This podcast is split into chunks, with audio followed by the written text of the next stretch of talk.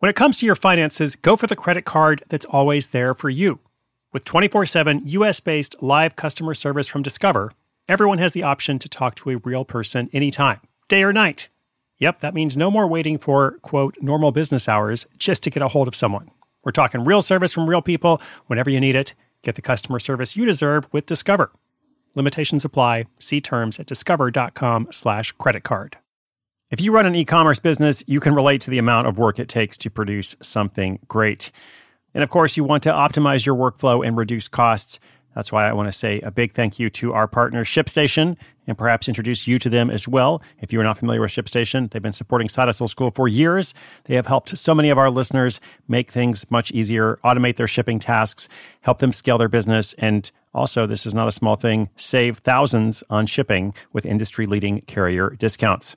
ShipStation is the innovative tool that helps turn your shipping challenges into opportunities for growth. Go to ShipStation.com and use code HUSTLE to sign up for your free 60-day trial. 60 days free. ShipStation.com, code HUSTLE.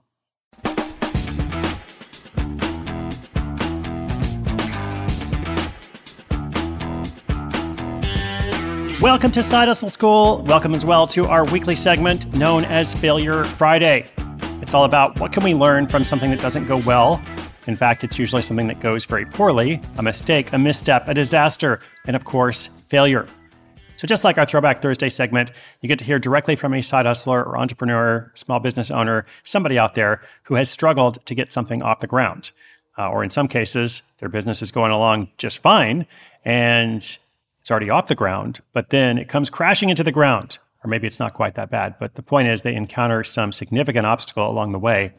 How do they respond, not just to the immediate situation, but usually what is the long-term lesson? What do they take away from that experience? I know that experience produces confidence, even when the experience is a negative one.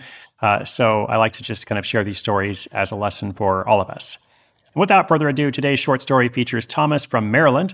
He started a membership site.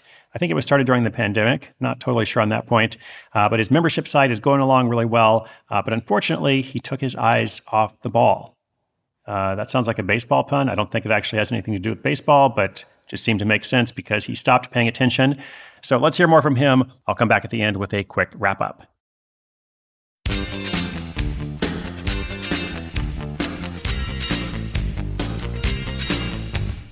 Hey there, for the past few years I've worked remotely for a company, but have also been trying to branch out on my own. A membership site that I started seemed to have the most potential. I opened the site for 100 initial members and the signups went pretty quickly. Then I closed it down for a while, which seemed to help increase the perception of scarcity every time I opened it back up again. For our 1-year anniversary, I held a big sale and was floored by the response. I thought I'd unlocked the secret. People like sales, at least as long as they don't happen too often. And the deadline produces built-in urgency. I could do no wrong, or so I believed back then. But by the time our 2nd-year anniversary rolled around, I wasn't paying as much attention to the site. It was still bringing in a lot of money, I just wasn't as excited about it. I'd noticed that more people were canceling, but I just assumed that was the normal ebb and flow of subscription sites. The 2nd anniversary sale, however, proved otherwise. It was an epic fail, bringing in less than half the number of signups that the 1-year sale did, and also generating some pretty negative feedback from existing members who felt like it was just a cash grab. Long story short, I'd been overconfident.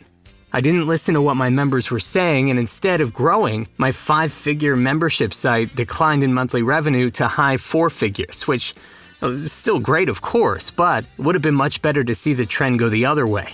I spent the rest of the month talking to members, trying to regroup, and so now we're coming up on our 3rd-year anniversary, and I'm curious to see the results of this next sale.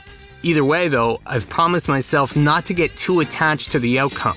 Perhaps that's another lesson I've learned.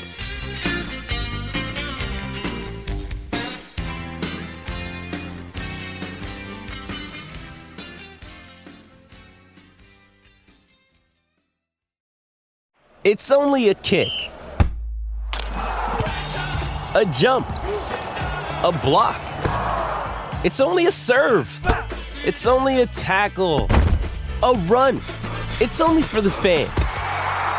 After all, it's only pressure. You got this. Adidas.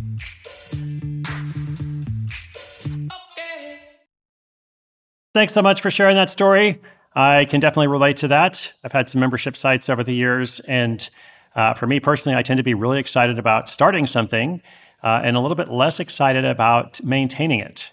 So the lesson I've taken away from that for myself is I need to focus more on starting projects that don't necessarily require a lot of long-term maintenance from me, just to kind of play to my strengths. But of course, there's more than one way to do it. If you have that motivation to build something over time, continue devoting your energy and attention to it. And often a membership site is a wonderful model for that. So never confuse a single defeat with a final defeat. That is our theme of Failure Friday. Thanks again to Thomas for sharing this story. Thank you, listeners, for tuning in. I hope you'll subscribe, follow, come back tomorrow. We've got a new episode every single day. My name is Chris Guillebeau. This is Side Hustle School.